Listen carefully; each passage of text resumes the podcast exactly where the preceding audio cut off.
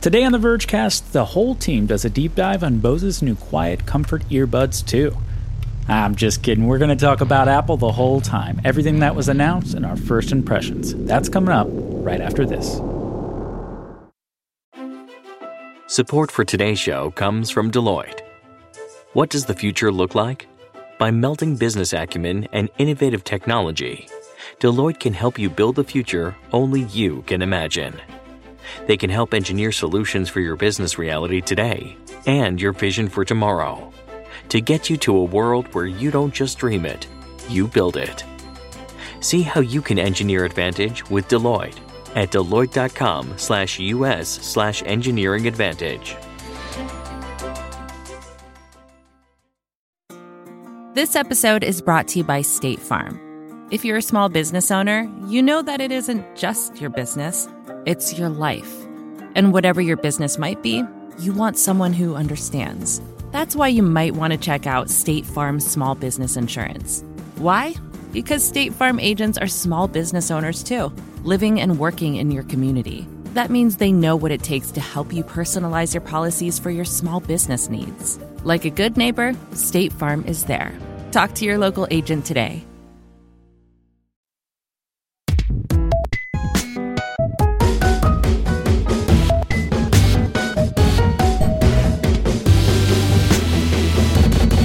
Good morning. Hello and welcome to the Vergecast, the flagship podcast of crash detection, which you need, or no one will know that you've been in a car crash. or a plane crash, a boat crash. I'm Nilay. I am your friend. David Pierce is here. Hi, I am in our San Francisco office where I have been since like 11 days ago. That's I live here now. Oh, don't even complain about being in one place for a long time. Alex Cranz is here. I have not left my house in two months. I'm very jealous. Yeah, Nilay, can you just run us through your travel schedule for the last like 96 hours? I just find it deeply hilarious, and I'd like you to tell everybody. One thing I don't recommend is being at LAX three times in three days. no. I was like, oh, I just live at LAX now. This is where I'm at. I know all the people. I like said hello to the concession stand person. uh, it was great. So I have had five flights in seven days, basically. Oof. So I flew home to do a panel uh, with the Mount Pleasant community group, a better Mount Pleasant about Foxconn. That was really fun. It was great to be home. My dad was there, nerve wracking. Then I flew to LA for the first day of the code conference. Then I went to San Francisco for Apple. Then I flew back to LA the next day. And then a day later, I flew home. So it's just been a ride. I was at the point where I left some clothes in a hotel room because I knew I was going to come back to the hotel room. And I was like, I just live here now. You had two simultaneous hotel rooms in two different cities. Two simultaneous That's amazing. it's like I don't even know what's going on in my life, but it's great. The joke I made to David was like, I think people think that's what my job is always like, so I can't complain too much to be like I'm chasing Tim Cook around the state of California. Like it was great. It was fun. It was exciting. Code was great. The Apple event was fun. We're going to talk about all of those things. Really, this is going to be an Apple themed Vergecast because it many things happened with Apple this last week. iPhone 14 event, there was the new iPhone 14, which is really the iPhone 13, iPhone 14 Plus, the Pro models, a Pro Max, lots of camera stuff, Apple Watch Series 8, uh, Apple Watch Ultra. I mean, just there a lot going on. New AirPods, new AirPods Pro. And then that evening, we all went on separate planes I will hasten to add to the code conference where Tim Cook spoke on a panel with Jony Ive and Laurene Powell Jobs with the legacy of Steve Jobs with Kara Swisher, which was incredible in many ways. So just a lot going on in that day, but a ton of news just from the Apple event. Let's start there. Do you want to start with? We should start with the phones. So let's take a look at the new iPhone. So the basic rundown is there's four phones. There's the iPhone 14, which, like you said, is basically the iPhone 13. There's the iPhone 14 Plus, which is the exact same thing as the iPhone 14, but instead of a 6.1 inch screen, it has a 6.7 inch screen. And then there's the iPhone Pro and Pro Max, which have all kinds of interesting stuff in them. The dynamic island. Yes. So now, when you receive an alert, the dynamic island expands to notify you. So I tweeted yesterday on Thursday saying the Vergecast is going to be a little late, and also if you have any questions that you, if like anything you want us to talk about on the Vergecast, let me know. And solidly half of the responses I got were basically to the tune of like, "Are we really going to let them get away with calling it the Dynamic Island? Like, we're just going to do this?" So they, they're already running the ads. I watched the Bills Rams game last night, and like every other ad was a dynamic island ad. Well, what what would they call it though? But if they didn't call it that, just a toggle switch. Anything else? So I think the name is great. I've come around on the fact that like if you're a company the size of Apple, Apple has been very conservative recently, mm-hmm. right? Like it's I mean it's a huge company, global scale, politics, regulators, data centers and China. like they're a cons- they are now just because of who they are, they're a conservative company. Right. Every now and again, Apple is the only company of that scale that's like dynamic island. Let's do it. I mean, there's like a history of really stupid names for really cool user interfaces, right? Like there's the hamburger, there's the meatballs. straight up we call it a mouse all, everyone all day long is like let me get my mouse and we just let that slide i don't know that dynamic island is going to stay Maybe it'll just be island. yeah I- look i think it's a fun name they had to call it something Do you think there was a meeting at Apple where somebody was like, "What if we call it the Touch Bar?" That's basically what it is, Yes. right? And then like somebody from the Mac team just came sprinting into the room and was like, "No, we, we can't do that. It's not allowed." i think what will almost certainly end up happening is that diehard mac fans will call it the dynamic island and then the billions upon billions of people who buy the phone will like emergent behavior some other name for it and that will be the name that everyone calls it and then Yeah. we will be our comments will be full of pedantic arguments about actually calling it pedantic or actually calling it the dynamic island or not. Trust me, like I lived through the OS X wars Yeah. and like it's going to be bad. Yeah. Straight- it's not going to be great. The technology of it is super cool, though. It's hmm. super cool technology. So that's where I'm like of both minds. Really. So the basic idea, right? So they, they moved the notch down to a pill. It's the camera, the true depth sensor, the proximity sensor. They're actually two different spots. So there's screen in, above them, so there's no more notch, and there's screen in between them.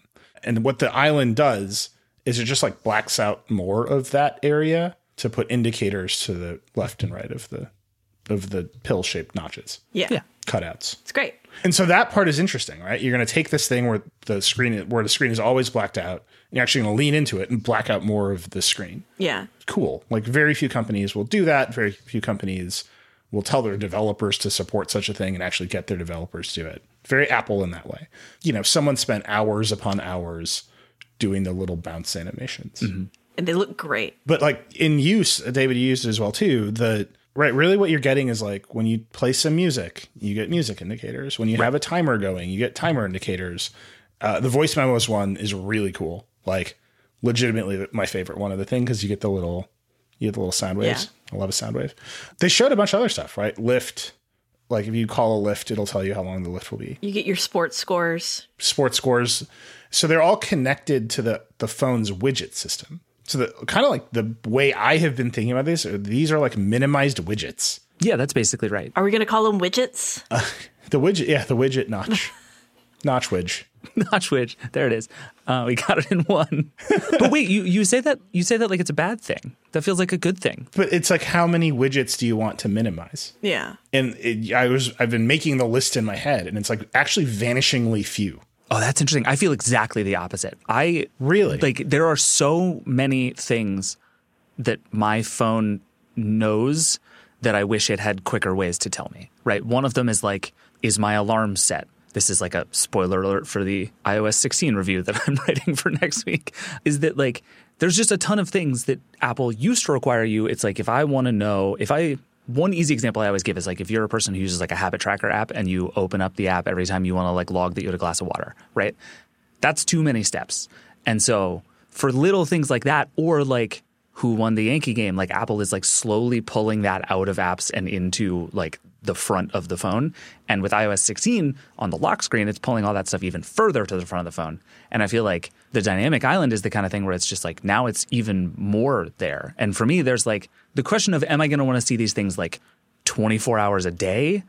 I don't know. And do I want to see a tiny moving waveform all the time I'm listening to music? I also don't know. But there is a lot of like little tiny bits of information that I'd like to have throughout the day that feel like they fit there perfectly. They're super contextual, right? Because like I, I haven't gotten to play with them. I've only seen like y'all's videos and the videos that Apple played, but they're contextual. So it's not like that waveform for the music is always there. You still have to like interact to make it happen. No, and there's a little bit of a delay. So if you open the music app and stop the music and then go it, the island is there and then it shrinks back down to the notch. Like, Island, get out of here. What are you doing? Yeah, you can't. So, like, actually, to David's point, like, one of the things that surprised me about it is it's the sort of like user flow of it is more complicated than you would expect. Yes. And I think in one particular way backwards. Just having used I mean, we haven't gotten we got to like review the phone, right? But so just to get it, you've got to like open an app and do something, right? You got to like start playing music, you got to set a timer. Now you could do that from like maybe a lock screen widget or something else or from Siri, but you got to like do something mm-hmm. and like mostly you're going to do it, you're going to open an app and do something, Yeah. right? So then you close the app and the thing flies into the widget. If you got two things going at once, there's a cool animation. The island breaks actually into two islands. They haven't addressed that naming wise. It's the archipelago. That's great.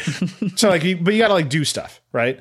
And then here's the thing: if you watch the ads, you watch the video. This is the thing that really tripped me up. You would think that if you tap on the island, it opens the widget, Yes. right? That is not the case. When you tap on it, it opens the app. No. And when you, if you want the widget, you got to hold down. And that to me is totally backwards. I've come around to your side of this. When you first mentioned that, as we were standing there at the hands on, like the second you touched it, that was your instinct.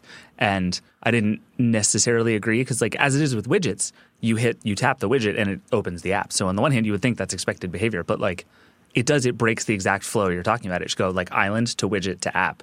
And instead, you have to like long press. I think, I think you're totally right. And I bet Apple changes that. Yeah, it just seems, it seems totally backwards to me. Like when I press it, I expect it to have a quick contextual thing so I can do my thing without having to wait for the whole animation. I want to pause the music. I would just say that if you have the functional equivalent of a right click in your ads, you should rethink Yeah. that. right? Like that's what a long press on a phone is. It's a, a right click. Yeah.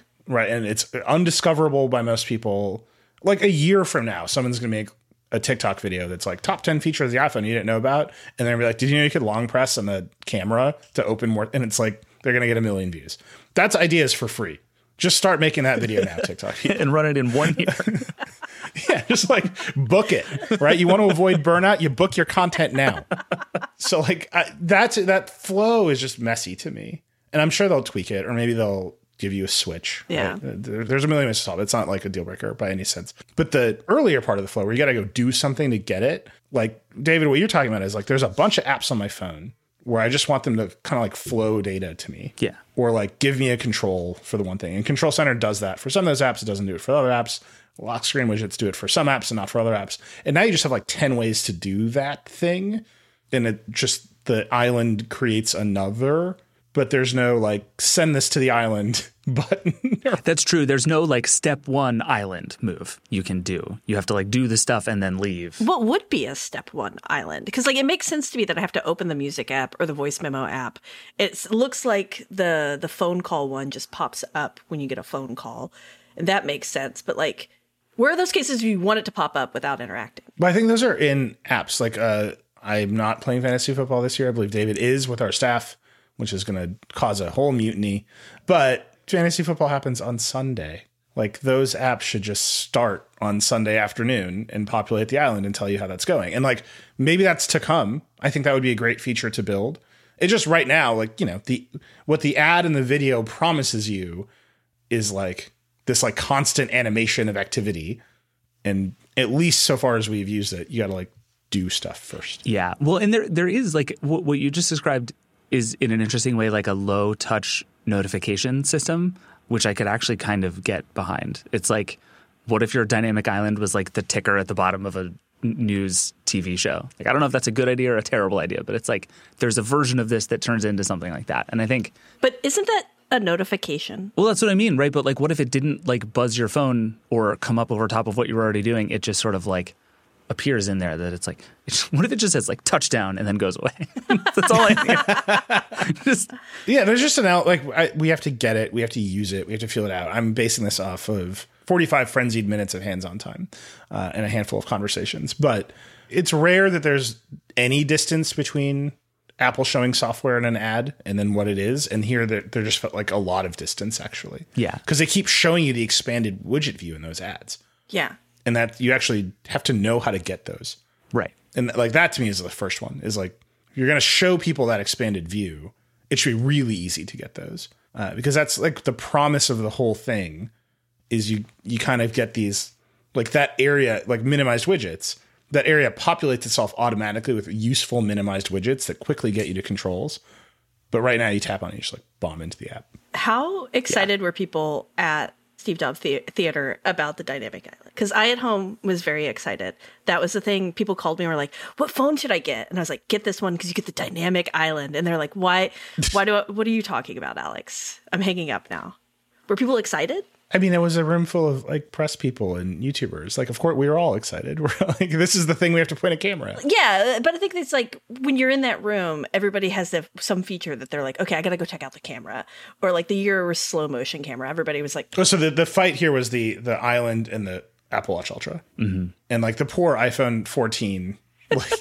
Like, the the people tasked with like showing off the iPhone 14 were like, "Would you want to see this it's one?" a 13, And everyone's but like- with a new name. and they're like, "This one it comes in a slightly different color." And everyone's like, "I took one picture, I'm good." Like, moving on. But I do think there was something to actually like touching the thing in a in a funny way because it's like it makes for a great on-screen demo because and and like Apple immediately got a bunch of credit from people for like leaning into the notch. And I think it's like sort of funny that Apple is getting credit for that now because Apple has always done that. Like Disagree. when the when the notch first came out Apple made all this noise to developers who were using the full frame screen in their mm-hmm. screenshots and Apple was like absolutely not. The notch has to be everywhere.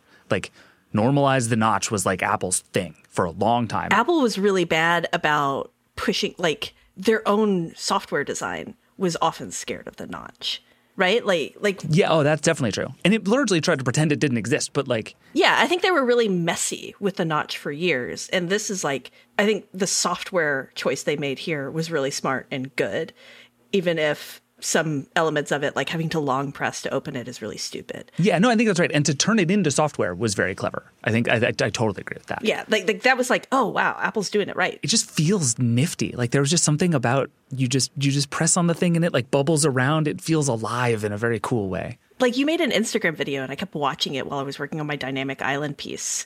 Just the clip of like the island itself. I was just like, this is just neat. Like that just looks fun. It is. And I think like I, I just love this thing that Apple is doing where it's like what if your phone wasn't just like a large collection of apps on a home screen that you do things with? So like anything that feels livelier than that makes me very happy. And this is like like I, I agree with Nilay that there's going to be a bunch of decisions developers have to make. And I've talked to a couple of developers in the last few days who are very confused about what they're going to do in their apps with this stuff because there's a lot of things you can do and like no expected behavior for it. So folks are going to take a while to figure this out, but I think it's going to be the kind of space people are going to play with. Do you use this in a weather app and like Carrot right now will send you a notification if it's about to rain? Is that going to now pop up on the the dynamic island, the notch? I think the answer is no. I think those are still notifications. Like again, I think the way to think about this stuff right now is minimized widgets. I think widgets are themselves kind of notifications, right? Like like Apple's been using notifications as widgets to some extent for a long time. And then they just keep like changing the name of notifications and tweaking the functionality to be like here's a new fresh type of notification. It's called widget. Here's a newer fresher type of notification. It's called the dynamic island. Well, yeah, this is where like live activities figures in too, because it's all there's now this like wild spectrum of rectangles you can put on your phone, and they all do slightly different versions of sort of the same thing. So as you've been playing with iOS 16, that seems like the most important new part of the whole operating system. Live activities? Yeah. So that's a, the new kind of widget where if you are following uh, sports on ESPN, it'll like live populate the score. Yep. That to me is like ages ago, Josh Topolsky wrote in Apple's world, it's always 72 and sunny because the weather app wouldn't just tell you the temperature. And it's like they finally got all the way there, right? They like finally got all the way to apps can actually write to the screen in these things called live activity widgets. Almost all the way there. They're still slightly afraid of their developers in that sense, but it's it's it's pretty close. And I think it's a huge, huge. I mean, the thing that you can't interact with widgets still drives me insane, right? Like widgets are still functionally like app shortcuts. So that to me is like mm-hmm. the last real thing that I want where it's like it can write to the icon, but I can't talk back to it without opening the app. That's the one move Apple still has not made. And dynamic island stuff seems like it could have done more of that too. And instead they're just like, even they still want you to go to the app. Like part of me wonders how much of this is that like Apple knows developers want you to open their app. And so Apple is petrified of anything that is going to like meaningfully depreciate the amount of time people spend opening apps. Oh, interesting. Yeah. So I will see. Like we got to get the thing again. We're basing this off of a vanishingly small amount of time. And by the way, this event was wild. First event in the Steve Jobs Theater in three years. We are still watching a video, which was weird. I think it's time to let that go. Apple loves it because the video streams and it travels and people cut it up. And like, if you're playing to the internet, it's better, but there's still something lost. It's also way harder to live log a video. It just moves so fast. No one ever takes a breath. Yeah. They should just put like breaths and applause breaks in time for people to walk on and off the stage back in the video. Maybe I'll be happy. It doesn't matter. We're there for the hands on. We're there to talk to people. But it was it was just the you know full theater, the big crowded rush in the room, everyone running around. Uh, that part of it was great. Yeah. It was, and it was the, like the energy was super high. And we talked about this at, at WWDC too. There is just like, again, it's a very self selecting group of people who come to these things. So it's like people who are uh, predisposed to be excited about new technology, I would say. But Yeah. there was still this like first day of school energy again, where it's like people are just like pumped to be back, excited to be able to like see things and try them and run around and talk to people. And folks were folks were amped to be back doing this kind of stuff, which was which was very fun. We've done like 25 minutes on the island. I'm good with that. That feels right. Right? Like the iPhone 14, it's an iPhone. The end. Let's talk more about the dynamic island. Well, the, the dynamic island is connected to the rest of the iPhone 14 Pro, of which the two other notable features are the always on display, which welcome Apple. you know, Apple claims, you know, that they did a lot of work, that they got the refresh rate down to one hertz. They have a new kind of LPTO OLED display that allows lower power. They could have done it before. They're waiting to invent the things they needed to invent.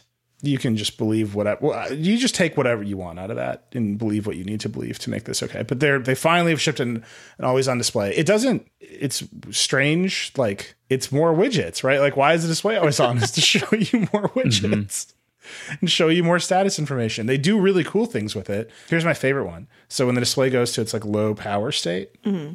You know, in iOS 16, they're doing the cool thing where the they can cut out faces and put them over the clock. When they go to the low power mode, they reverse it. So the clock fades up over the face. And then when you tap on the screen, it goes, the face comes back in front of it. It's neat. That's cool. They're doing all this like I- image management stuff for the wallpapers. So when it goes into that super dim low power mode, they actually preserve skin tones and colors in, in different ways. So like they're doing a bunch of Apple stuff, you know, that maybe other companies are doing too and just don't talk about as reverently as Apple talks about, but they're doing a bunch of Apple stuff. But how long has it been since Samsung did an always on display? Five years? Maybe longer. Like it's they've had Android phones have had this forever. Yeah. Yeah, because if you have an OLED display, you can just like cut the power and the pixels stay static. But Apple's doing it with like some amount of color. Like I think the very first always on OLED displays actually went to black and white, right? The date and the time. That's it. Yeah, so App- Apple's doing far more than that. So I think they they waited to some extent to just like do far more than that. But really, you tap on the thing, the display lights all the way up, and you get it's interactive again. If it's in your pocket or upside down, it goes totally off. Yeah, they do seem to be really leaning into the idea that if you don't want to look at your phone, flip it over. That that is like a an unexpected societal behavior now. That it's like your phone is going to sort of always be staring at you, and if you don't want that, put it away. Which I very much appreciate. Like as a as a flip the phone over on the table person, uh, I very much appreciate that. It kind of reminds me of. Did you guys watch *Halt and Catch Fire*? Best show ever made. And there's this whole thing where one of them becomes a VC, and whenever she sits down, she has one of those Jaeger, Jaeger Le Couture uh, watches that like just flips over. And when she flips it over, she's like, "I will listen now because I'm not paying attention to the time." It's like, oh, okay, now I care about you. Yeah, it was the best thing in the world. And Apple's like, "We see this, we love it. You can do this too. Everyone should have this power move. Just be like, now I care about you. I flipped my phone over." Okay, so that's always on display. We should talk about the camera. a 48 megapixel camera with a quad pixel sensor. Features our second generation sensor shift OIS and 100% focus pixels. The camera's pretty interesting, and then in some ways, like right, it's still going to deliver you 12 megapixel photos. So it's a 48 megapixel sensor in the hmm. Pro. They're pixel binning it in standard mode. Uh, so you, you know they're going to use four pixels to generate one. Can you explain what pixel binning is? It's one of those things that I like. I'm like 35% sure I understand what pixel binning is. Can you explain what pixel binning is? Yeah, so you've got uh, 48. I mean, imagine a grid. The actually the pixel pattern on this is probably not a grid. They said they have a new pixel pattern on the sensor, and they had to like tweak their algorithm. So I don't know what the pattern is, but just for the purposes of this, imagine a grid. And so what you could do is use every single pixel as a pixel represented in a photo. And you can do that in ProRAW. And you generate a 57 megabyte file per photo. So you get all the data back out of the thing. Uh, That's not useful for most people, especially those file sizes. Uh, and most people are sharing Instagram anyway. So what Apple and everyone else with big sensors do is actually say we're going to use four of those pixels to collect all the light we can and then sample them down to one pixel. So you've binned the pixel. And that's how you end up with a 12 megapixel photo out of a 48 megapixel sensor. So it's not just cropping like when you're using a DSLR. Well, ho- hold on, Sorry. my friend. Um, so, like, that's the standard wide camera mode, right? So, you know, on the iPhone 14, they say they've, they've made the pixels on the 12 megapixel sensor slightly bigger to collect more light. At some point, you just like run into the limit of doing that at scale. And it's better to just have more individual pixels and sample and combine them to get more light. Fair enough. Cool. So that's like the standard wide camera 1x mode. Then, Alex, the 2x mode, they are cropping the sensor. And they're saying because the, sensor is so big that at the crop, it's still a true 2x zoom, which is a huge claim. Yes. Yeah, do we buy that? I feel like I am trained to think that's just cropping. Yeah, our video producer Vjeran was like outside, and like I heard him like hiss when they said this. Like, like I don't know. We'll see, right? We got to get the thing, but they're saying that they can do that move too, which some other phones do, some other phones don't, right? Like we're figuring out what to do with the the huge sensors on these phones. We're not we're not firing out 96 megapixel images to people. Everyone is cropping and binning in different ways. Then the last thing you can do is the action mode that they've added to the video camera, where they use the whole sensor and then they do that dynamic cropping, right? So they like pick an object in the frame, they're going to hold that steady, and they're going to move the frame around it inside of the sensor area, which again we have to see. And that's what they're using to stabilize motion. And I actually think if that's as good as it looked in that demo, where it was like the sort of camera running behind a runner, and on the left it's ultra shaky, and on the right it was super still. If that's that good, that's going to be like a gigantic improvement for a lot of people who make video.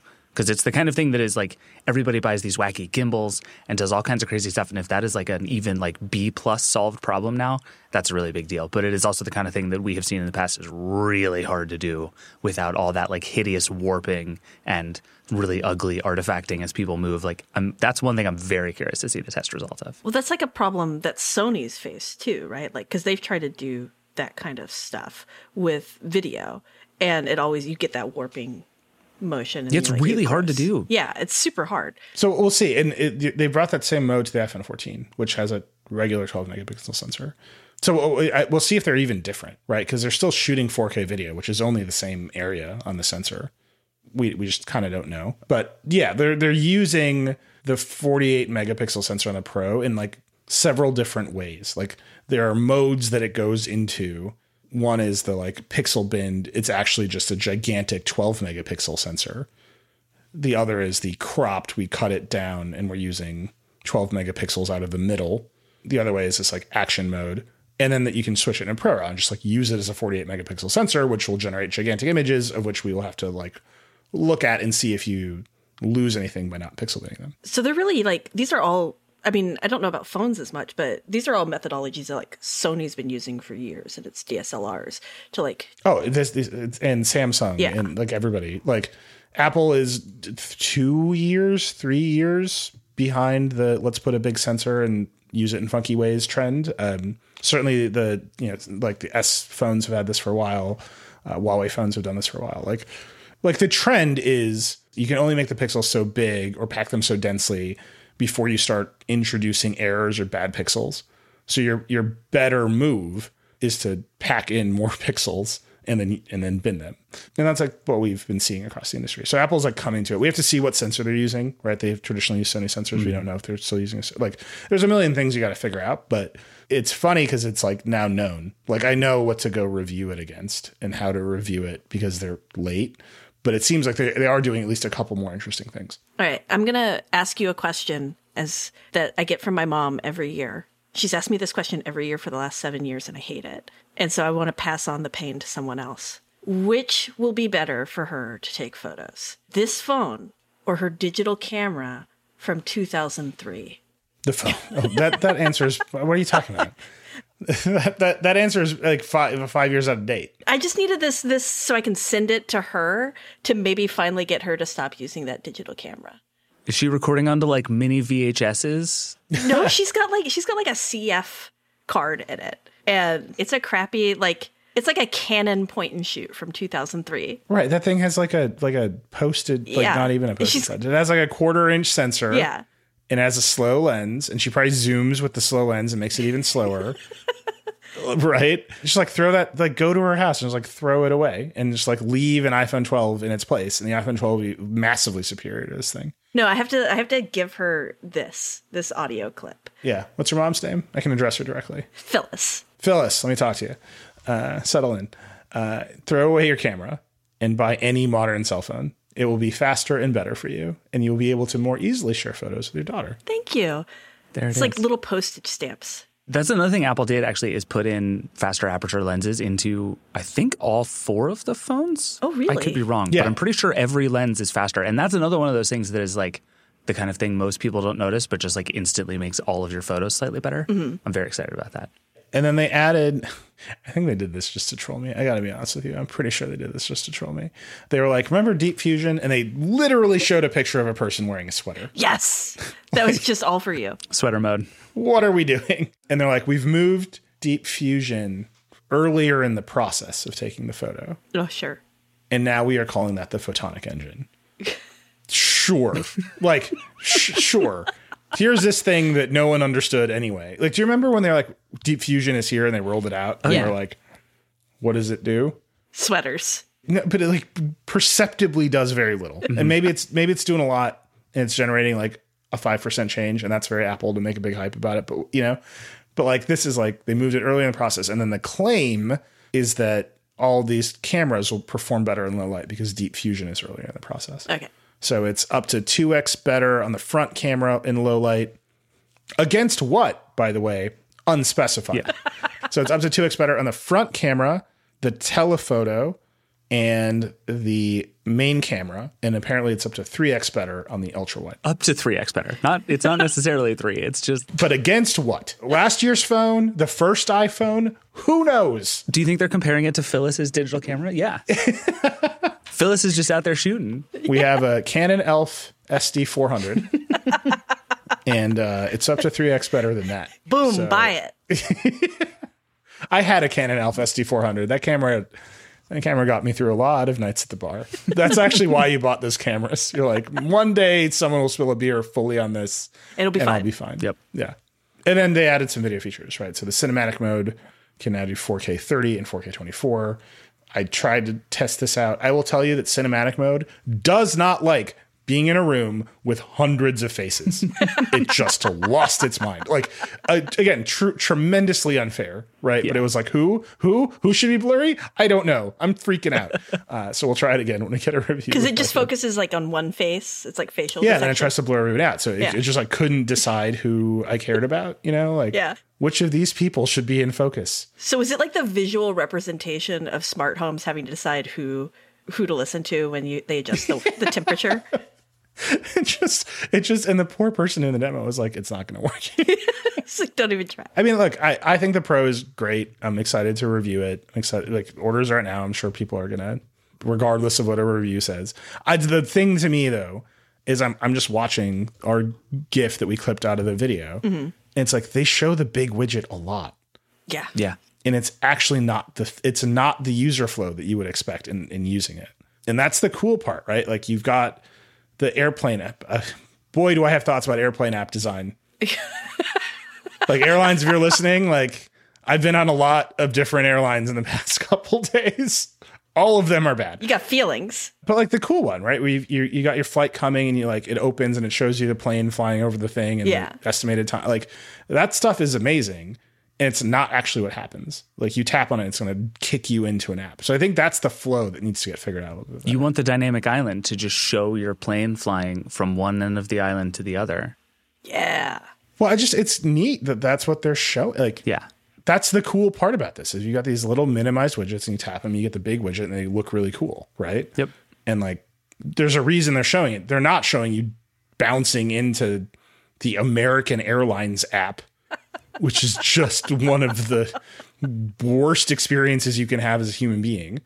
They're like, no, here's a cool animation that shows you what you need right away. And like, I think they'll, I think they'll get there, or they'll give you, they'll give me a switch. Real quick before we take a break, one more question on this. I, I was debating this with somebody the other day, and I'm curious what you guys think. Do you think people know, like the average iPhone user, that you can even long press on stuff to find more information because No. like the Not at all. the edit message thing is coming in in messages and that's underneath a long press and like Apple is increasingly doing more and more of these features and putting them under long presses and my stance is basically like if, as soon as you do that you assume 95% of your users are never going to find it but I've talked to people who were like no people know No, they had 3D touch. Remember, they had pressure sensitive screens and they were useless and they threw them away. yeah this is the company that still will not ship a multi button mouse. Mm-hmm.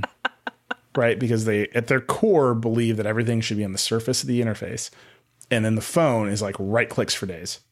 Like all the, all this is is right clicking. Yeah. Right. Like at a very basic level, they've added right clicks to the phone, and it's cool if you're like, I, you know, my mouse has ten buttons. like, I love an alternative click, but most people like will never find it. yeah I think that's right I think a lot of the the dynamic they should have called it the dynamic notch. I think they wanted to get away from the word notch, uh, and so here we are at Island.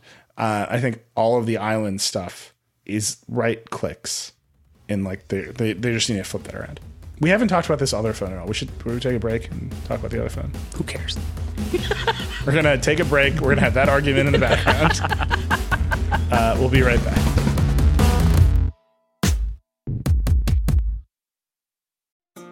This episode is brought to you by State Farm. You've heard it before. Like a good neighbor, State Farm is there. But it's more than just a tagline, because State Farm agents are small business owners themselves who live and work in your community. And if you're in the market for small business insurance, who better to work with than an agent who understands what it takes? State Farm agents can help you create a personalized insurance plan that fits your small business needs and budget. Talk to your local State Farm agent today about small business insurance. Like a good neighbor, State Farm is there. When you need mealtime inspiration, it's worth shopping Kroger, where you'll find over 30,000 mouthwatering choices that excite your inner foodie. And no matter what tasty choice you make, you'll enjoy our everyday low prices, plus extra ways to save, like digital coupons worth over $600 each week. You can also save up to $1 off per gallon at the pump with fuel points. More savings and more inspiring flavors make shopping Kroger worth it every time. Kroger, fresh for everyone. Fuel restrictions apply. All right, we're back. We have to talk to the iPhone 14 Plus, which is a very minor improvement over the 13. iPhone 14 also has an updated internal design that improves thermal performance, which is great for staying in the action longer. processor from last year's Pro, the A15 Bionic. Cool. Minor upgrades to the cameras. Cool. Faster lenses, mostly. The photonic engine. extra sweater mode super sweater mode Yeah. Super sweater mode. and oh, we, we didn't talk about this Pro at all. It's got the satellite thing. yep Which is a subscription, right? Well, they get it free for two years, And then you have to pay for it and then you have to pay for it. or buy a new phone. Buy a new phone and get it for free. Can we actually talk about this? Because I have been trying to decide since this event whether or not this is actually cool. Because it's one of those things that, like, one of the themes of the Apple event was the apocalypse is coming, slash, Yeah. you are going to get lost in the woods very soon. You're going to be in a car crash, and a computer should know about it. Yeah, like, like, but like it's coming. It's like it's next week. You're going to get in a car crash. Apple can't tell you Yeah. how it knows, but it knows. Can I just can we talk about the one weirdest piece of staging at this whole event? Sure. Utterly bizarre. So they, first of all, lots of car crashes in the, at the Apple event. So many. every product introduction was accompanied by a video of a car crash straight up and then they would say something like we hope you never have to use this feature and it's like shit me too like And then you started running around asking executives how many cars they crashed, and nobody would answer your question. uh, but the, okay but here's the weirdest one in the apple watch segment which we'll talk about they were like here's a bunch of letters that people have written to tim cook about how the apple watch like saved their life I placed my Apple Watch on his wrist and I couldn't believe my eyes. An atrial fibrillation notification popped up. Holy cow. Aw. and they got the actual people to read the letters like recreate the letters it was like very moving right people are like and it's the stuff that you would expect my heart started racing my friend's heart started racing i went to the doctor they were like thank god you're here there was also a guy who had a bear in his house. just to like it was a wide spectrum of things. Yeah. uh, but like familiar in the scheme of the Apple Watch saved my life, uh, except maybe for the bear. then there's a woman who was like, I was in a plane crash, and I came to, and like the I pushed a button on my watch and like called, and it was like, but they because it was a recreation, they had her sitting in a crashed plane, and I was like, did you take a plane crash survivor and be like, sit in? We built a crashed plane for you to sit in for our ad. Like it was just bizarre.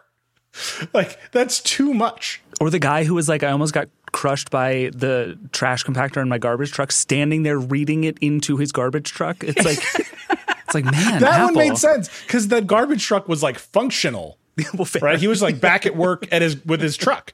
This was like they had to make a plane crash.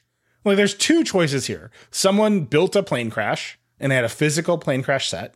Or, you know, the crack Apple TV production company was like, sit on the screen screen, we're not going to tell you what happens. And they matted in a plane crash. like, either way, it's like someone had to make a plane crash for this Yeah. poor woman to sit in.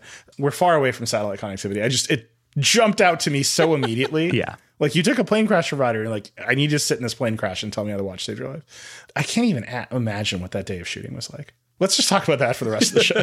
That's just very traumatic for a person. Oh, she seemed happy. Who knows? So this was like the theme, as David was talking about, right? The watch can detect a car crash. The phone can detect a car crash. If you're uh, lost somewhere, you can hold up your phone and connect. Uh, we think we've learned the company's Globalstar. Oh, interesting. So Okay. Okay. in our, in our preview episode, we're saying that there was a, there's a big spectrum of ways a phone can connect to a satellite. One is cell towers in space, full connectivity. There's a bunch of companies doing that, like Lynk and others. Another is Starlink, which is basically cell towers in space. They're doing that with T-Mobile, in a slightly different way. And then all the way down the line is very low data transmission in emergencies, and Apple went with very low data transmission in emergencies. So you can only send text messages in an emergency, and that's it. And you can only really send text messages, I understand it, to emergency services.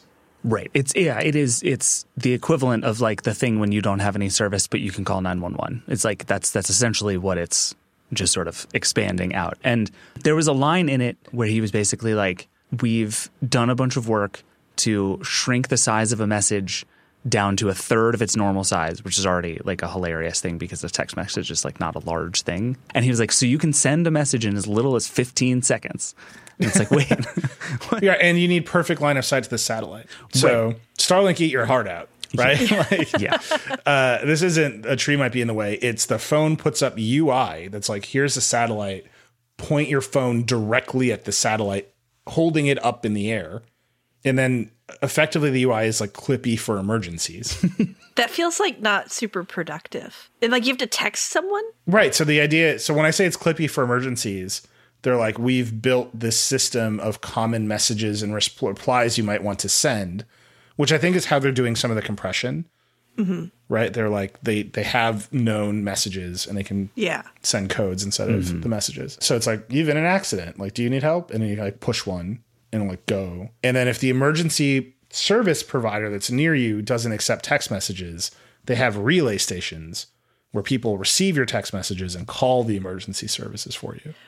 Okay, because that was the part, like, generally speaking, when you don't have connectivity, it's because you're in a more rural place where emergency services probably are not as often technical technologically advanced. So the likelihood of like them having the ability to receive your text messages in Abilene, Texas, small.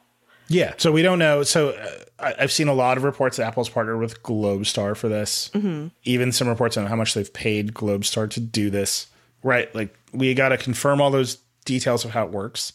But like who sits in the relay center is an open question, I think. Is it Yeah. Apple? Does Apple staff a bunch of relay centers? Or is it like Globalstar and they're in a contract and they say they're Apple? Like uh, lots of details there.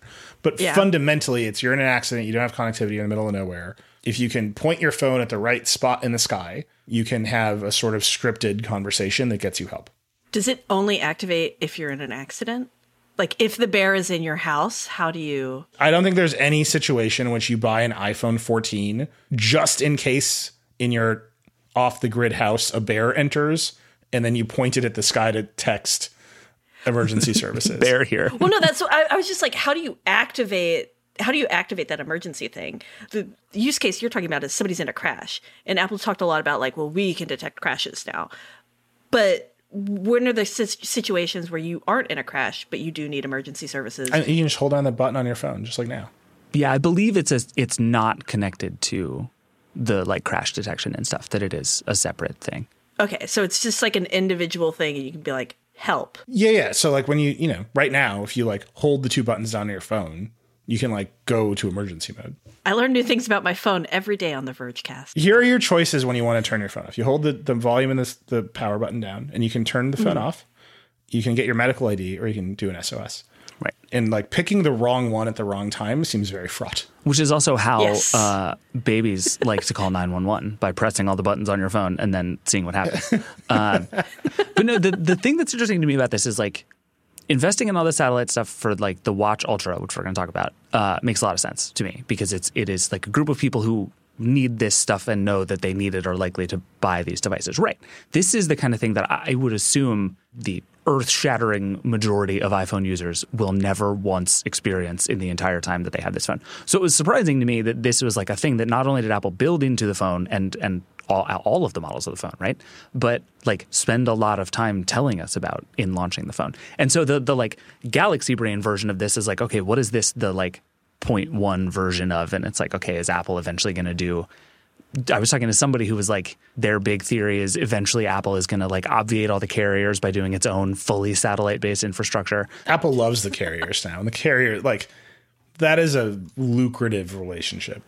yeah, the carriers pay for all the ads for iPhones. It's a perfect yeah. setup. But then, if it's not that, though, then like, what is the five year plan here that makes this relevant to more than this teeny tiny fraction of iPhone users? Or does there just not need to be one? Yeah, I don't think there was one. I think this was just like, this is a cool feature. There's not a lot going on with the iPhone 14. This is a way to differentiate it from the iPhone 13. Yeah, they said the big technical achievement here is they got the antennas to switch to the satellite bands. So they didn't have to add a bulky plastic antenna. Like, there's obviously a lot of technical work here that has been done, mm-hmm. but the future is cell towers in space. Yeah. Right. And actually, Elon God bless Elon, tweeted, like, of course I've talked to the iPhone team. They're very smart. And it's like, sure you have.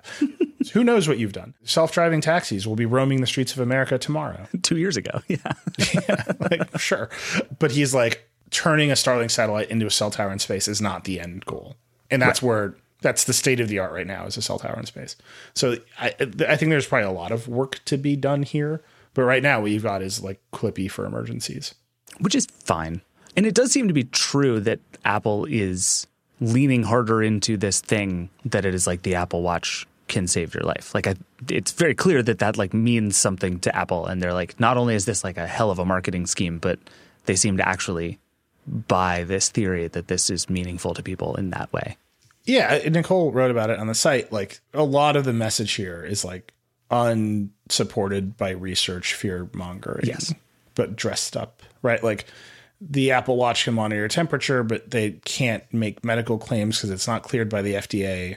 So who knows? The Apple Watch can monitor your blood oxygen, but it's not cleared by the FDA. So who knows? Like a lot of the heart detection stuff that they've done, study in 2020 found led to nothing, but caused a burden in interpreting additional testing in the healthcare system. Uh, that's not discounting the fact that people have had their lives saved by the Apple Watch, but they're they're leaning into it in a way that they have to connect it to reality at the end. Right. Life saving at scale is a very different thing. Uh, so we should talk about the watches. We have not talked about the iPhone 14 Plus. Should we talk about it? No, that feels right. We just just that moment we talked about the iPhone 14 Plus exactly as much as we should. I will say I do think a lot of people are going to buy the iPhone 14 Plus. Oh yeah, this is the Nilay Patel big cheap screen theory, right? Like it's cheaper than the other big one and it's big and it's the exact same phone as the iPhone 14. Like great. Very convenient that they're putting it out and they're not doing a mini this year. I'm telling you, ever you can whine all you want. They're they're just trying to like feed your theory. Allison will back me up on this if she's on the show again. They're just they're they're feeding your theory that people love big phones, but that's because they don't offer them at the same time. Oh, I see what you mean. No, no, no. They offered both at the same time, and people still bought the big one so much they got rid of the little one. Yeah, Apple famous for putting out products that people don't want just to spite Nilay. I would say that that, that happens a lot. I will. We got there, and like a lot of people there had listened to our episode, and they're like, "So you want a TV, huh?" Was like, "Sure do." I, I'm just telling you, big cheap screens always win. The difference in price between the little Pro and the big Plus is a hundred bucks, and like in any rational universe, you would upgrade and get the dynamic island and the better camera and the all this, and everyone's going to buy the Plus instead. Yep. Without without question. Which one are you guys going to buy? The Pro Max. I, I already got the Pro. Big or little? Little. All right, we said we weren't going to talk about the Plus, and here- here we are. We should talk about the watches. This is the new Apple Watch Series 8. It features a big, brilliant, always on display with narrow borders that push the screen right to the edge. So, uh, speaking of big cheap screens, Apple Watch 8, uh, huge screen. People are going to upgrade just to get the, the big screen. Yeah. They added a temperature sensor. They can do cycle tracking, which is really interesting. Uh, a lot of apps have done this over time. Uh, they can they can only retroactively tell you when ovulation is. They can't predict it, which is just another one of those like Apple's making claims right at the limit of the claims they can make, Yeah. but they can't go farther, which is interesting. Obviously, crash detection. God only knows. If you were in a car crash and a computer doesn't know about it, Apple is mad at you. By the way, they've also fundamentally invented OnStar. Like I went to code and I saw a GM executive as like they just invented OnStar and they're like we had an all hands and we were like they just invented OnStar. uh, but the eight looks good. I think a lot of people are going to upgrade it. Same basic chip, right? Like not a lot of additional features in the eight, just big screen. I think that the, the the period and ovulation tracking is kind of a big deal for them because they've been notoriously super far behind there for Yeah. years and years and years and years. And this is like one of the biggest like places in wearable space. Well, the interesting thing though, to you know, just looking at how they talked about it, Mhm. you have to wear it while you're asleep. Yes. Which is uh, you know they, they're just gonna have to initiate a new user behavior. Also, temperature tracking the risk, kind of like dicey. Another piece of the Nicole Yeah. uh, article that she wrote, which is great. So we'll see. They- They've, it's good that they did it. It's cool. I think a lot of people find it useful. I'm just saying, as a person who had a baby, you if you're trying to make a baby, you, you need to know ahead of time. Yeah, yeah. No, I think I think it's like I think this is after. like I don't think this is necessarily like gonna be useful. I just think it's like interesting that Apple is finally doing it and doing this catch up. Yeah. And I would suspect those temperature sensors are not just going to be used for this because there's been so much spa- talk in the wearable space of using temperature sensors to predict illness. And they FDA will be like, you absolutely cannot say that right now. And so I think that's like Series Nine or something. Yeah, they're they are oceans of peer reviewed studies away from making the claims they want to make. Which is Yeah. again, they're making the claims they can. Which is one of the weird things. Like we're we're used to these companies like massively over promising all the stuff that they can do, and with a lot of this stuff, it's a totally different dance where there's like there's the stuff, and I've heard this from a lot of wearable companies where they're like, we see things, we can't tell you what they are, but we're very confident about them, but we can't legally say a certain set of words in a row about what things actually do. But if you buy one and it's useful to you for that reason, terrific. And you just come out of that conversation being like, what? That's called government regulation working as intended. Yeah. Because it's keeping these companies from overpromising. Because otherwise, like Apple would be like, we can predict when the baby is coming. And you'd be like, what? A hundred percent. Yeah. We're going to save your life for sure.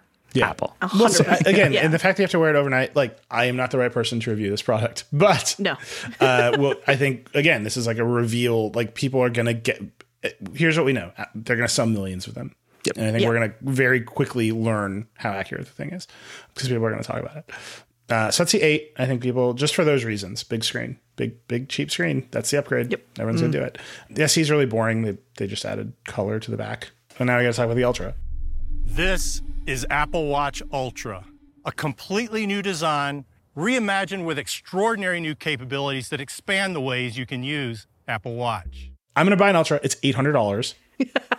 Why am I buying an Ultra? I don't know. Like the most extreme sport I do is I throw Max in the pool. A friend of mine was like, he called me and he's like, I'm buying the Ultra. He's like a watch guy. And I was like, You're a watch guy. Why, why do you want the Ultra? And he's like, The tooling on it. And I was like, I'm hanging up on you right now. Yeah, no, that's right. It, the buttons are great.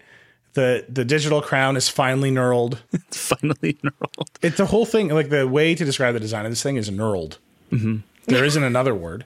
I will say though, Apple did a pretty good job of this. I mean, this thing is enormous. Like, do not get it twisted. It is enormous to the point where like you can you could see from across the room which Apple executive had an Ultra on versus a different Apple Watch. Like unbelievably noticeable. At the start of the event, they were all wearing their regular Apple Watches. That's and right. When it was announced, they all put on the big watches. because it was that noticeable. Like you can you can run around with an iPhone 14 and no one's going to notice because it's just an iPhone, right? Like, but the Yeah. the Ultra is it's a big boy, but it it's pretty light. I will say. Like I putting it on, Yeah. I expected it to just like my hand to just like go down and make a dent in the floor uh, based Yeah. on how big it is. But it's actually like it felt pretty wearable in that sense. It's still bigger than I want on my wrist and bigger than I think a lot of people are going to want on their wrist. But like if you're used to wearing the like dump truck of a Garmin watch on your wrist, like this will actually feel probably better on your wrist than a lot of those would be my guess. Well, and I do think it like hits that chart of people who are like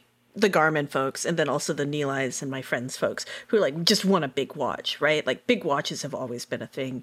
They're very like fashionable for for most guys, I think.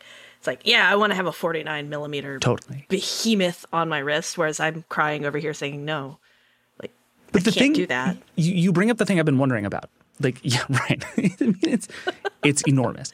Uh, but the your, that point about like who Apple is trying to go after here, I think is is exactly Mhm. right and is going to be very complicated. Um, and Yes. Thomas Ricker wrote a really good story for us about this about whether Apple can do to Garmin what it once did to Nokia, which is basically just like Mhm. iterate it out of existence. Yeah.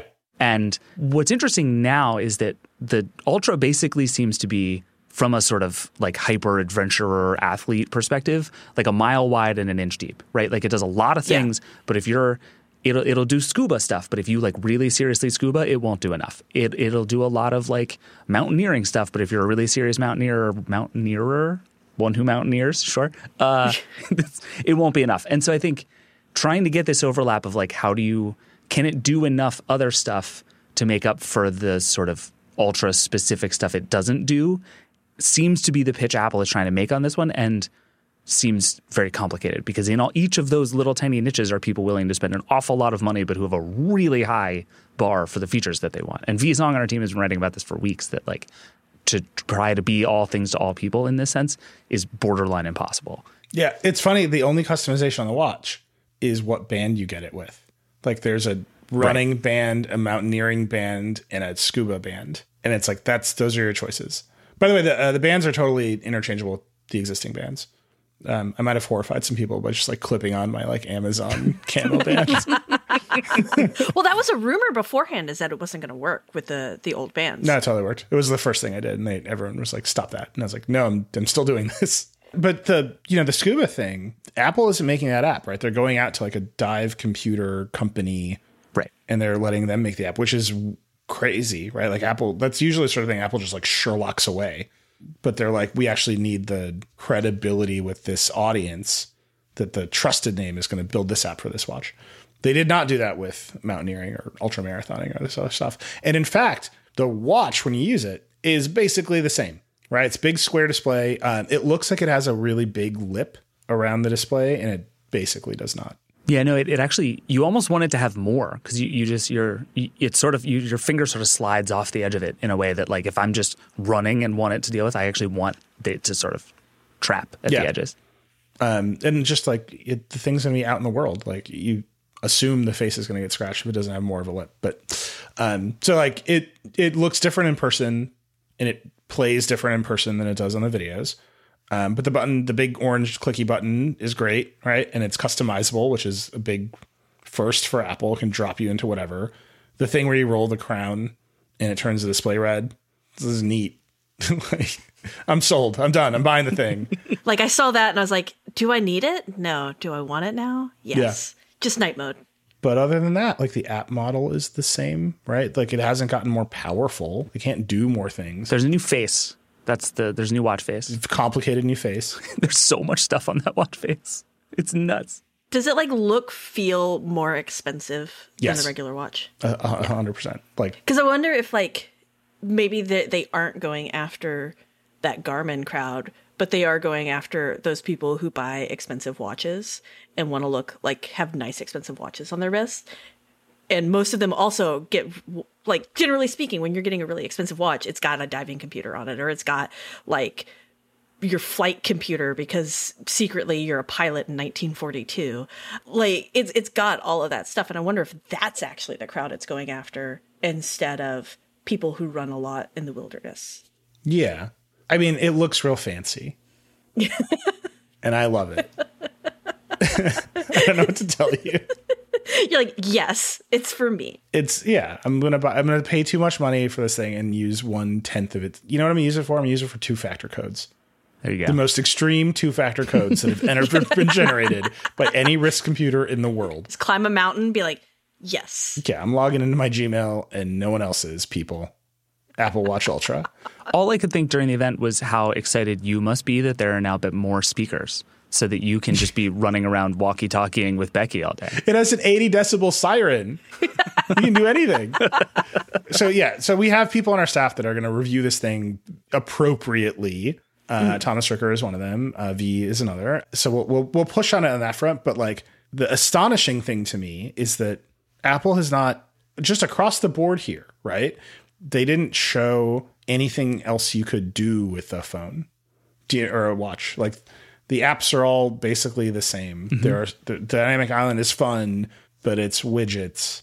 The cameras are improved, but they're still the same cameras. Like there was not a lot of here are useful features the way that you know for years every iphone event has added like meaningful daily interaction features to people and so even the ultra i'm sure they're like- i said i'm buy one i'm not i'm, I'm the sucker like it looks really cool and i'm sure people who are actually ultra marathoners or explorers apple loved using the word explorers which was great it's like what are they exploring what is there?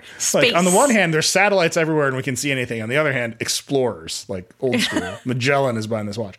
But it's just like I'm sure those people are interested in the features, but they're in a market where they're much more fully featured products. Mm-hmm. Yeah. So it's just like I, I'm still waiting on the turn for the watch where it becomes a wrist computer instead of like an ever larger, Yep. more complicated piece of hardware design. Same. And we I mean we've talked about this on the show too that I think like with more screen, more battery and essentially like more stuff you can do on it as a result, there's more you could do there. And I wonder why Apple is not necessarily pushing on some of that stuff. I feel it's the battery. I'm like just straight up, it's the battery. Like until battery tech changes, they can only fit so much battery in this thing. In which case, like you have to then have a processor that doesn't suck enough, like destroy the battery. Yeah. I will say the screen is now so big that you can open the keyboard and like kind of type with two thumbs on it.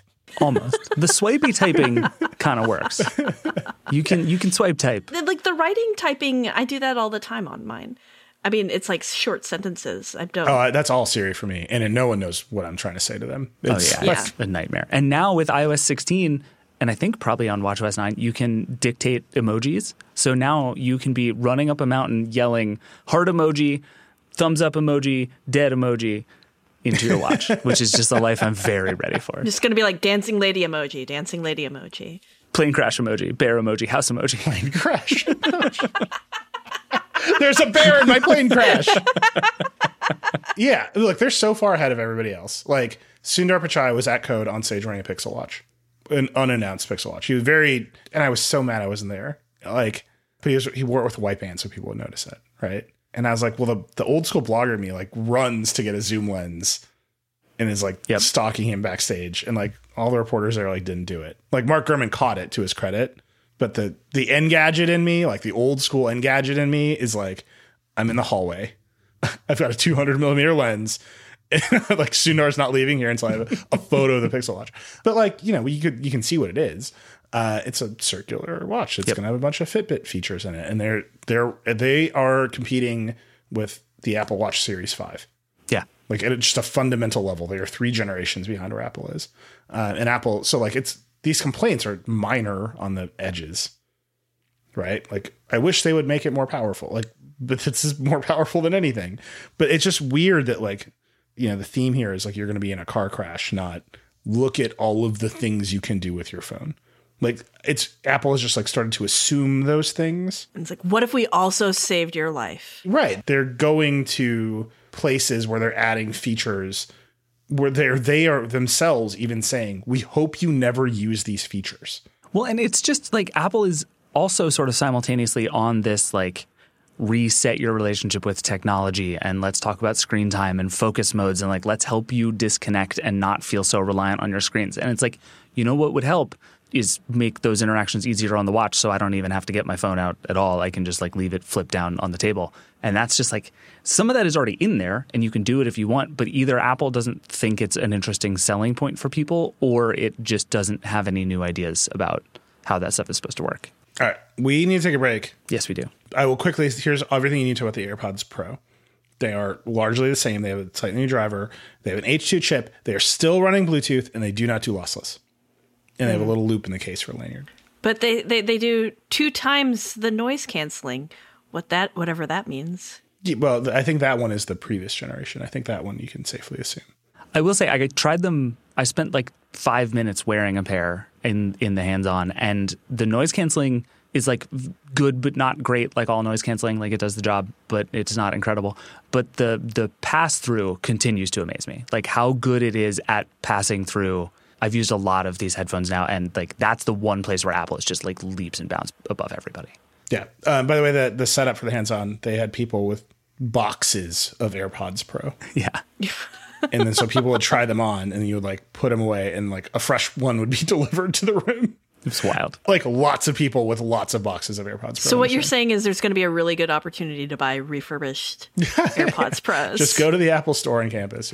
If you want the AirPods that have been in Marquez Brownlee's ears, that is a thing you can probably accomplish. Sell them as an NFT. Let's do it. All right, we're taking a break. We'll be right back.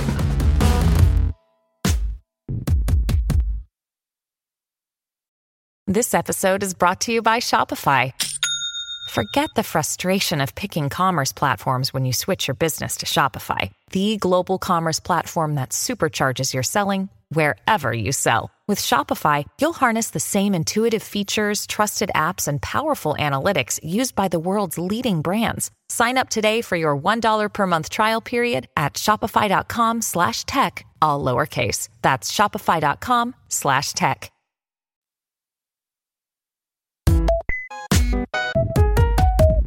Okay, so that was the Apple event.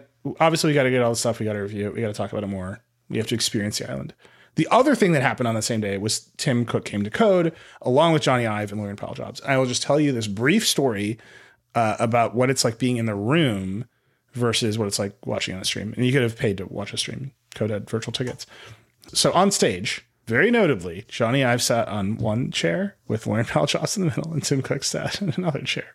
Right. And and Trip Mickle just had his book after Steve about the differences between those two. It was just reported that his contract with his new firm LoveFrom is not renewed at Apple. In the room, they all they both had like entourages, and they did not sit near each other, and they did not talk to each other. Oh wow! I noticed that. And so like I'm watching Trip Mickle like clock this because he's there, uh, and it was just like a really that part of that dynamic. Like they didn't really talk to each other they talked about Steve. They were there to talk about Steve, and that was very touching, right? And like, I believe that the values Steve instilled in Apple are still present at Apple. Just the way that all three of them talked about it and talked about him and their effect on him. Um, Steve was the first guest at uh, what was then called All Things D with Walt and Kara. So Kara, this was Kara Swisher's final code, the last session, and she teared up at the end, which is remarkable for Kara Swisher. Um, so all that was very poignant. Then we got to the questions. so I asked a question, um, which you know you, you kind of know you're not going to get answers sometimes. But I was like, look, you guys all said Steve would have hated social media and the divisiveness. They call these apps all run on your phone. What are you going to do? People buy the phones to run Instagram and TikTok. Like if you didn't have Instagram and TikTok on your phone, like people would buy Android phones. And he was like, yeah, you know, we have screen time. like that was basically his answer. Didn't he say I'm not a TikTok expert? Wasn't that? Right. So then I asked because the theme of code was everyone down the line being like TikTok is dangerous. Like Scott Galloway was like we should ban it. Matthias Döpfner, who's the CEO of Axel Springer, a huge media company that owns Politico and all these other things, was like it should be banned in every democracy. It's just Chinese influence. Uh, he's on the board of Netflix. I think there might be there might be some other motive there. Um, you know, Evan Spiegel was on stage right before he was like, we got to compete with them, but they're under CFIUS review and like the United States government kick them out. Like this whole thing. And then Tim is like, I'm not a TikTok expert. And Casey Newton is there and he's like, Apple has perfect data about TikTok. Yep. Right. It's the most popular app on their phone. They can see every purchase that's made in the app. They get a cut of all those purchases. Like, actually, he's definitely a TikTok expert. Like, this is the thing that people are using their phones for. Apple is it, but they don't want to talk about it. So whatever. But ask the question, great. Then uh, Laquan Hunt, who uh, is on the sort of revenue side of Vox Media, straight up asked about RCS. Not me. Love it. right? I was like joking with Alex Heath, like I should ask about RCS, but like I don't think he'd answer the question, right? Yeah. So I try to ask this like earthier question. But anyway, Laquan asked the question like, you know, Apple's all about connecting people and equality and all this stuff. Like, why don't you support RCS? My Android phones are green bubbles. And Tim said, I mean, he he got like icy. Yeah. He said, I don't hear our customers saying we should put a lot of energy into it, which is hilarious because no customers asked them to put energy into the dynamic island. right? No customers like, here's what you do ship bad keyboards for five years. But yeah. this is his answer. Great. And then Silicon says, well, you know, but there's videos I want to send my mom that she can't get. And he was like, buy your mom an iPhone. That was like ice cold. And it was very funny. The, the room laughed really hard. Like it was funny. It was obviously telling a joke, but it's where Apple is, right? And like, I will tell you the story we wrote about that is neck and neck with the iPhone hands on, right? Like the interest in green bubbles and blue bubbles is experienced by lots of people. And so Apple being like, no one wants this is actually inaccurate because people are experiencing the reality of some of my friends are green bubbles and some of my friends are blue bubbles. And some of these videos are lower resolution. So there's a lot of pretending that this isn't important to people by Apple, by tech people. RCS is not important. What is important is communicating with people. What is important is encrypted, end to end encrypted messaging by default on your phone.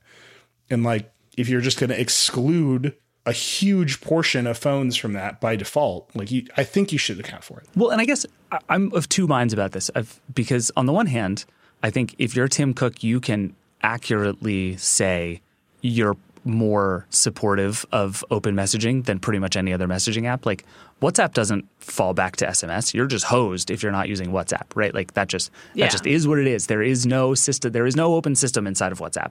Uh, so even the fact that Apple like does a crappy job of supporting an open system is like one order of magnitude better than most other messaging apps. So on that level, great. I do think it seems impossible to me that this is not something users have expressed for exactly the reason you're describing. I think the like green bubble versus blue bubble thing is like as its own thing, totally overblown. Like I actually don't think that matters that much at all. It's the thing where my messages don't reliably go through and when I try to send my wife a picture, it comes through as this teeny tiny little thumbnail sized thing that looks like crap. And it's like, I don't care about whether it's RCS or if Apple just like does a better job of supporting MMS. Like the the underneath part of it is not nearly as interesting as the fact that like the only way I can share a photo with my wife is to upload it to Google Photos. And you should actually, if you're Apple, well, but you could use Signal or WhatsApp. Like but I mean, like there is that argument floating out there. Sure, but this is this is my point. Like she doesn't use those things. Like she uses text messaging, and and this should work. Like we have a standard through which this works. And if Apple is going to support it at all, it should at least do the bare minimum to make it work functionally. Tim, Tim Cook was being like pretty honest, like when he said buy your mom an app uh, an Apple phone, right? He has zero incentive to to want to put RCS. Why should he make that interconnectivity easier for anyone. Like, why should he? He shouldn't. If if you're running a business, there's no reason to do that. And we know from various lawsuits and discovery that they have thought about putting iMessage on Android and they didn't because the answer is then people would buy their kids cheap Android phones instead of giving them their old phones and upgrading, which is exactly just callous math. It is their main lock-in engine. Like it, it really, really is in the United States. We'll qualify it. In the United States, it's definitely a main lock. And, and they know that teenagers bully each other into buying iPhones because they have green bubbles. This is a real thing that happens. So yeah, it's it was a it was a moment like the whole, the whole Steve Jobs thing. Uh, Laurene Powell Jobs announced the Steve Jobs archive, which you can go to. It's going to share a bunch of emails and videos of Steve that you maybe haven't seen before. Like that moment was great, and then it ended with buy your mom an iPhone, which again it was sharp, but it was still a joke. But I think it was a very revealing joke. Yeah, it's it was hard to come out of that thinking this will ever happen. He was basically like, "We're not going to fucking do RCS." Yeah, yeah. Like he was, he was pretty clearly like, "We're not doing this. Like yeah. this is a bad line of questions." But but like Amy Klobuchar is like floating around the wings, being like, "Yeah, you are." You know, yeah. she was there. She she talked about the whole thing. So it's code. Uh, we, we have lots of coverage of the stuff. I'm excited for reviews. I think the dynamic island will reveal itself to us in due time through usage. I'm excited about this camera. So that's all coming up. Uh, we got to run. We've gone way over here, as you people have demanded. By the way, thank We you to it the you. people who sent nice notes to Liam. I really appreciate it. That was very nice of you. Please keep doing that. Also, if you have Apple questions, call the Vergecast hotline. It's 866 Verge 11 and ask us all your Apple questions. I think in two Wednesdays we're going to do a bunch of Q&A about Apple stuff. So if you have burning questions, call them in. All right, that's it. That's Vergecast. You can tweet at us. I'm at Reckless. Alex is Alex H. Cranz. David is at Pierce. We love hearing from you. Call the number, write us notes. Only nice notes to Liam. We'll see you next week. Rock and roll.